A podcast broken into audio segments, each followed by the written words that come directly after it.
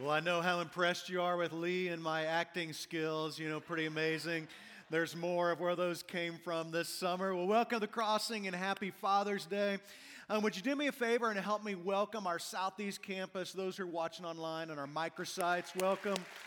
Glad you're part of the crossing family and this ministry with us. Well, happy Father's Day again, dads. We are so honored to have you here. And my son gave me a Father's Day card of the top 10 things a dad would never say. The top 10 things a dad would never say. Number 10, why, yes, you can have more money. I've got an endless supply of it. Top 10 things a dad would never say. There's no need to ask your mother. I'm allowing you to do anything you want. Number eight, I admit it, we're lost. Number seven, resting my eyes baloney, I was definitely sleeping. Number six, why should I try to fix this when we can pay a qualified professional? A lot of you have been in that place. Number five, fight all you want, there's no way I'm turning this car around. Number four, kids today are keenly aware of how good they have it. Number three, I'm tired of changing channels. You take the remote. Number two, you don't need a curfew. Stay out as late as you like. And the number one thing a dad will never say is when I was your age, everything was awesome. Well, dads, we are honored to have you here. So glad to have you. We love you. And we believe that God has specifically placed you in your family to lead your kids and to show them what a man of God really looks like. Well, before we jump into the message, I want to talk to you about a conference that we are hosting in August. In August, we are hosting the Global Leadership Summit. This is the third year that the Crossing has hosted this. We are one of 400 sites across the country that will be having this simulcast. And the reason that we have it here is to make it accessible for you. Because no matter who you are, you are a leader. Because leadership is defined as influence, and we want to help you maximize your influence. And another reason why we host it here is by hosting it here, we are able to get half price off of what we would get if we went to any other location.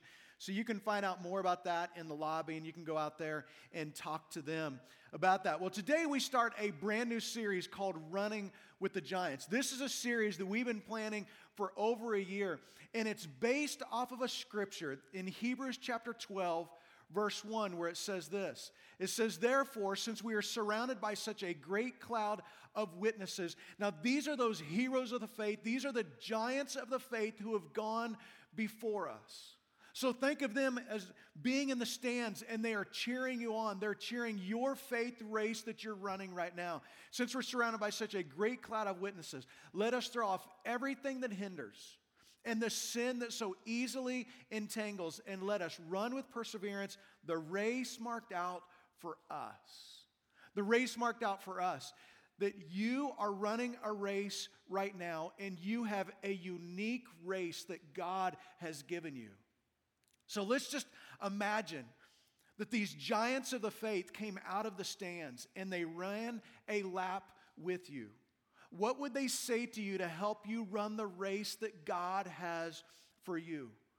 What would they say to you to help you learn from their life of what they've done before? Today, we're going to look at a guy who waited a long time to be a dad.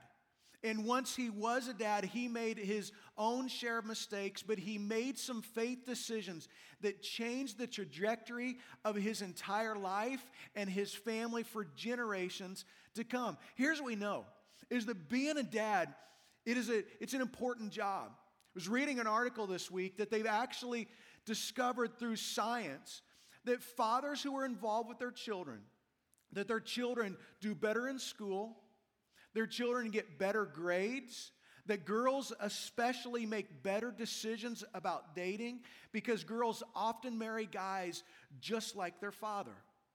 So obviously, my father in law was incredibly handsome and had the strength of 10 men all by himself. Being a dad's an important job. But being a dad's a tough job because we never know if we're doing it right. And no matter what we do, we feel guilty. We feel guilty when we're at work trying to provide for the family because we feel like we're not spending enough time with the family. And then when we're with the family, we feel guilty because there's expectations and other things that we feel like that we should be doing. If you're divorced, maybe you try to make up for lost time by being the fun dad. And maybe you didn't have a good example. And maybe you grew up in a home where, where your dad was not there for you. And what you find yourself doing is you find yourself making the same mistakes that your dad did. And I think a lot of us, we feel like this cup right here, we just feel empty. Because we know that there's times where we should step in. We know there's times that we should say something. We know there's times that we should reach out, but we're just empty. We have nothing to give. And maybe you feel like this right here. You just feel this emptiness in your life, like you have nothing to offer. Well, God's word has some incredible wisdom for us. If you have your Bibles, I want you to turn to Genesis chapter 12. Today, we're going to be looking at Abraham. Today, Abraham is going to come out of the stands and he's going to run a lap with you. And if you look at Abraham, he came from a family that you would have never chosen. In fact, Abraham came from a family of idol worshippers. Joshua chapter 24 tells us that Abraham's father was an idol maker. And you don't have to come from a perfect family for God to use you. Abraham would say to all of us this right here is that you live your life as a conduit for God's blessing. You live your life as a conduit for God's blessing. You feel like this empty cup. Well, God can begin to fill that cup, and you live your life in such a way that not only God can bless you, but you can bless other people through your life. Live in such a way. Live your life in such a way that you can begin to break the cycle of dysfunction that's been passed on from generation to generation. That living this way that gives you the power to leave a legacy of blessing in your family. But it begins with some decisions that you need to make. That if we're going to begin to let God pour into our life, to pour into our cup, it begins with the decision. And here's decision number one is that you just go wherever God tells you to go. This is where it all starts. You go where God tells you to go. We're going to pick up the story in Genesis chapter 12, beginning in verse 1. It says, The Lord said to Abram, now Abram is what he was called before God changed his name. The Lord said to Abram, Go from your country, your people, and your father's household to the land that I will show you. Now, I don't think we completely appreciate this because we're used to moving around all the time. But in that day, people were born, they lived, and they died in the same place. And God says, I want you to leave your country. I want you to leave everything behind. And I'm going to tell you when you get there. Now, imagine what this conversation was like. Imagine what this must have been like. Abraham comes home from, to Sarah. Says, Sarah, I want you to pack up everything. We're moving. We're leaving our home. We're leaving our parents. We're leaving everything that's familiar. Well, where are we going? Well, I don't know, but I'll know when we get there. Well, why are we going? Well, because God told me. God who? God had, had not revealed himself to them yet. It's the only time in human history when a wife says to her husband, Do you know where we're going? And the husband says, Only God knows that it was the literal truth right here. And God says, If you go, I'll make you three promises. I'll make you into a great nation, and the nation of Israel will come out of Abraham. He says, I will make your name great. See, everybody here has heard the name Abraham before because God has made his name great 4,000 years later. And the third promise is, I will bless all people through you. And that blessing, it came through Jesus. Well, going on, it says, So Abram went as the Lord told him, and Lot went with him. Abram was 75 years old when he set out from Haran. Now, Haran is in modern day Iraq. It's not far from Baghdad. And Abraham went because, see, faith, when we begin to have faith in our life, faith is obeying God even when you don't know where you're going. That's what faith is. See, it's easy to take t- steps of faith. It's easy to take steps when we know how it's all going to work out. But faith is taking these steps when we don't know if it's all going to work out, when it doesn't look easy for us. And I don't know whether you caught this or not, but Abraham is 75 years old and Sarah is 65. And God chooses to build a nation out of an elderly, infertile couple. That's who he's going to call. So imagine this, this scene in heaven as God is talking to the angels. And they're saying to God, That's good, God. This is good. You're going to build a nation. Well, there's a couple over here. I mean, they're young and beautiful. And God says, Well, what about this couple over there? Are you talking about the ones who, who are using the walker? Yeah, that's the ones. We're going to use them. And this will become a common theme in this series. We will see this time and time again in this series that we're doing is that God uses the least likely people to accomplish his purpose. And it's not who you would expect, it's not who you would choose. But God uses the most unlikely people to be part of his story. Here's how Hebrews 11:8 summarizes this. It says by faith Abraham when called to go to a place he would later receive as his inheritance, obeyed and went, even though he did not know where he was going. Because when God said to go, he went.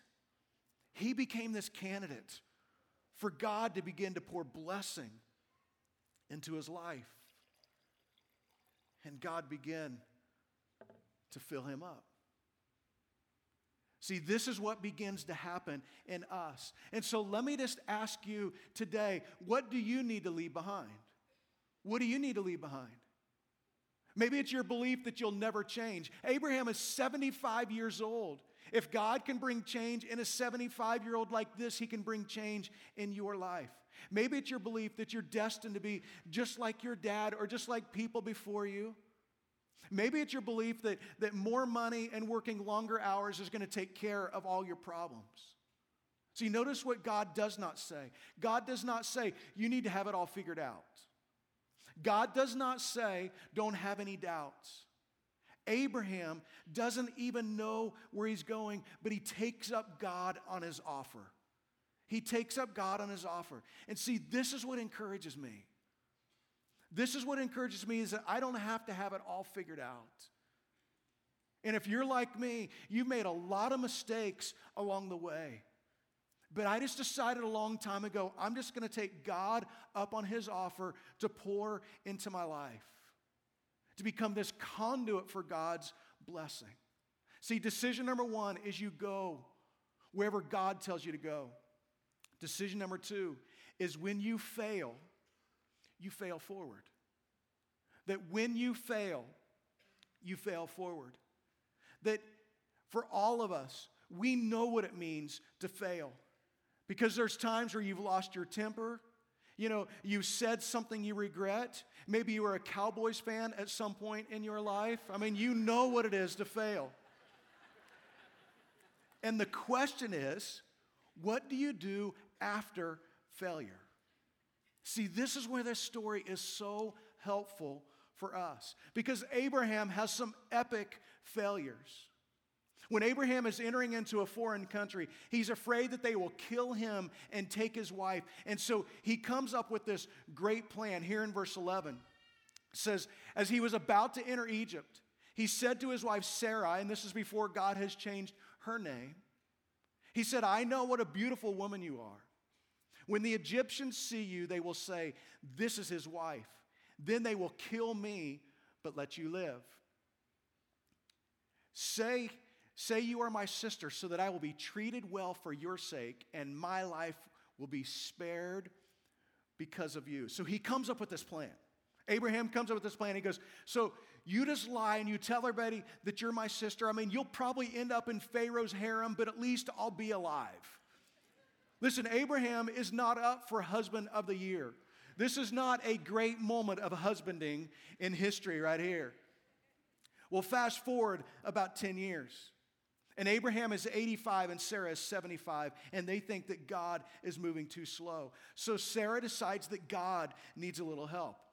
Did you ever make this mistake? You just think that God needs a little bit of your help to kind of move forward?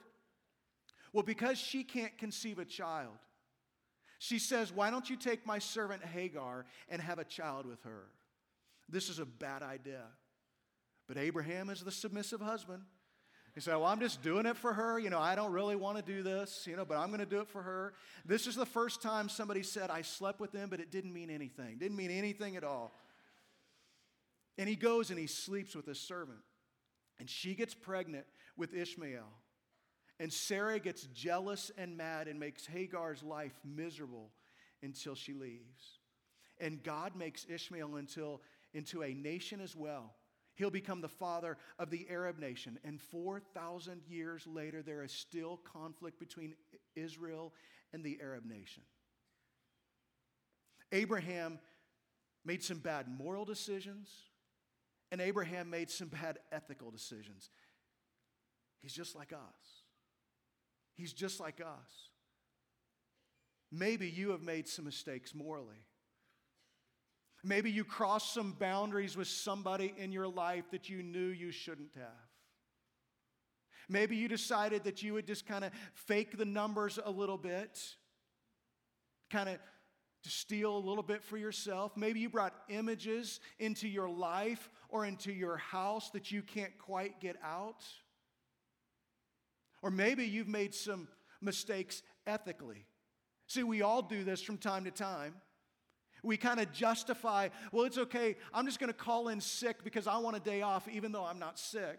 Or you tell your kids to lie about their age at the movies so you can save the three bucks. I mean, just go ahead, tell them you're 11 years old, you know, and, and your six foot son goes, okay, whatever you tell me, Dad, I'll do. See, we've all made moral and ethical failures. And the question is, what direction do you, fa- do you fail? Because if we fail backwards, this is where we begin to justify it and we go, well, it's, it's no big deal. Or we can fail forwards. And when we fail forwards, we take ownership for our sins and our mistakes. We, de- we decide to go to the people that we've hurt and ask them for forgiveness. Do you ask your children for forgiveness? You go to God and ask for forgiveness. And Abraham chooses to go forward.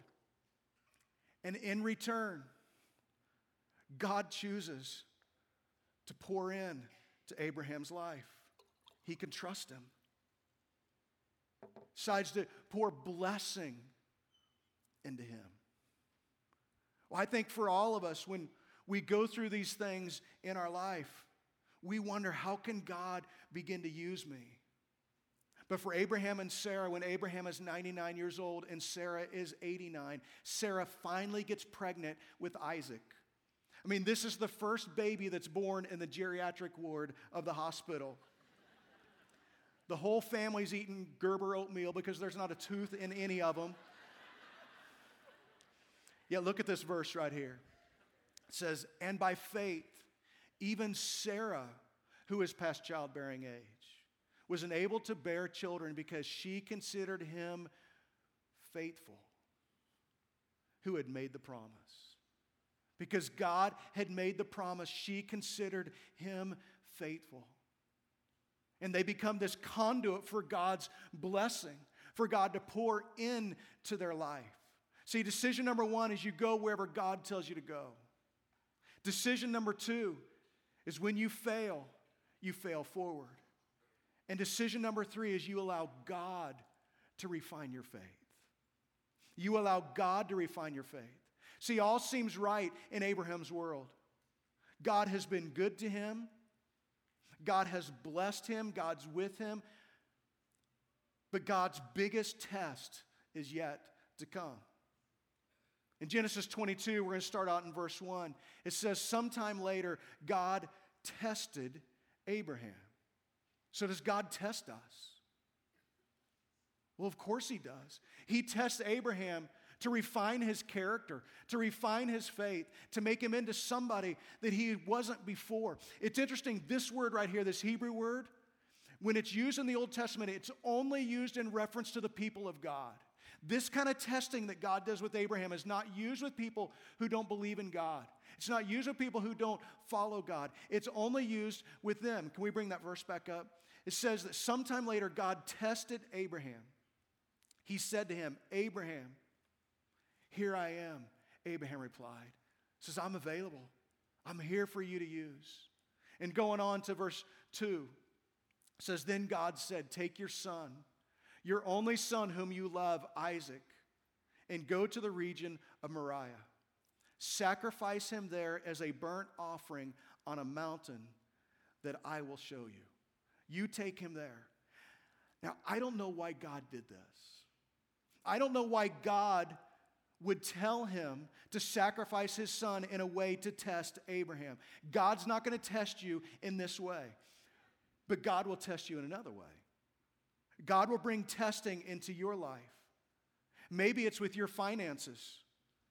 God wants to know do you really trust God with your money? Maybe it's in a dating relationship. It's honoring God with your sexual purity. Maybe it's in the way that you lead your kids. It's showing that God comes first in our family, that God comes first.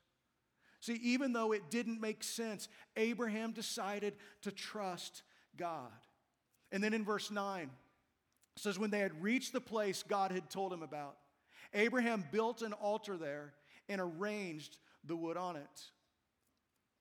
He bound his son Isaac and laid him on the altar on top of the wood. Then he reached out his hand and he took the knife to slay his son. And here's our tendency. Our tendency is we want to move past this part of the story right here and we want to get to the happy ending. But I want to pause here for just a minute. I want to live in this reality for just a minute because the truth is, some of you are in a place in your life where you just want to rush past it so you can get to the happy ending, how God's going to work it all out. And God is refining your character right now. Some of you are going through something right now where God is refining your faith. He's making you more like Jesus through the process. Through this process. Verse 11 says, But the angel of the Lord called out to him from heaven, Abraham, Abraham. And then Abraham replies, Here I am. It's the same thing he said before I'm available. He goes, Do not lay a hand on the boy, he said. Do not do anything to him. Now I know that you fear God because you've not withheld from me your son, your only son. See, here's what happened because of Abraham's great faith. As God poured blessing into him. Said, Because I can trust you, you can handle this because you did not withhold from me your only son, I know that I can trust you with whatever blessing that I give you. And that blessing overflowed to his son and to his son. And you are here because of that faith. That blessing has overflowed to you. See, and that's what, what God offers to us is that we become this conduit of faith where God says, okay, now I know. Now I know I can bless other people through you. I can fill you to where you are pouring out on other people. And this is how Hebrews summarizes it. It says, So from this one man, and he as good as dead, how would you like that to be said about you? You know, sometimes you feel like that. Came descendants as numerous as the stars in the sky, and as countless as the sand on the seashore. It's interesting in Hebrews 11 where it lists all of these heroes of the faith all of these people who had these great acts of faith. There's a lot of individuals that are listed, but there's only one family it's listed. It's Abraham's family. It's Abraham's family. Because of what Abraham did, it blessed everybody around him, it blessed his family. Now, here, I, I want to speak to all of you, but very specifically, I want to talk to dads.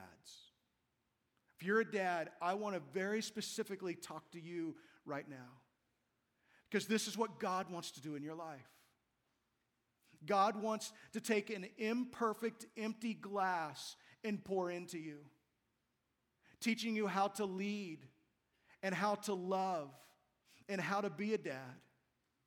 And every time you return to God, God pours out a little bit more. And every time you make church a priority, He pours out more. And every time you give back to God financially, He pours out more. And every time you lead your kids spiritually, He pours out more. And every time you treat your wife with love and respect, He pours out more. And here's what we have in common with Abraham is that God is still calling us to follow him even when it doesn't make sense. That God is still redeeming our failures. That God can take these failures and he can redeem them. And that God is refining your faith to make you more like Jesus. See, like Abraham, God uses the most unlikely people to do his work. God can use you right where you are. There's a, there's a literary device that God uses in this story called foreshadowing. See, here in this story of Abraham and Isaac, God is giving a hint. He is foreshadowing what is to come. And at the very place where Abraham is prepared to sacrifice Isaac, it's where hundreds of years later, where the Israelites would eventually build the temple at this same place. And at this place where Abraham offered his son as a sacrifice, this is the same place where they would sacrifice. They would have the temple sacrifices to cleanse people of their sins. And a few miles away from this spot, there was another father who had an only son and he hung on a cross for you and for me. Only this time, God would not stop it. Only this time, God would not stop the sacrifice of this son. And Jesus would willingly give up his life for you. See, we all become this candidate for God to use to pour out blessing, to fill us up. And the truth is, maybe you right now, you feel empty. You just feel so empty inside, and God's saying, Allow me to fill you. Allow me to bless you. Allow me to work in your life. Maybe you've never received Jesus as your Savior. God is saying, Today's the day. Today's the day where I can take this empty cup of your life and I will pour into it. Let's pray together. And maybe for you, it's just saying, okay, God, I'm available. I want, I want to be this conduit for blessing. God, I want you to fill my cup so that I can bless other people through my life. God, we thank you for Jesus that he willingly laid down his life as a sacrifice for us. Thank you that because of that, you can take our failures and you can redeem them. You can make them new. You can use them for your benefit. Just like through Hope for Prisoners, people who are coming out of the prison system are finding hope. God, you're redeeming their stories. God, do that in every one of us. And we pray this in Jesus' name. Amen.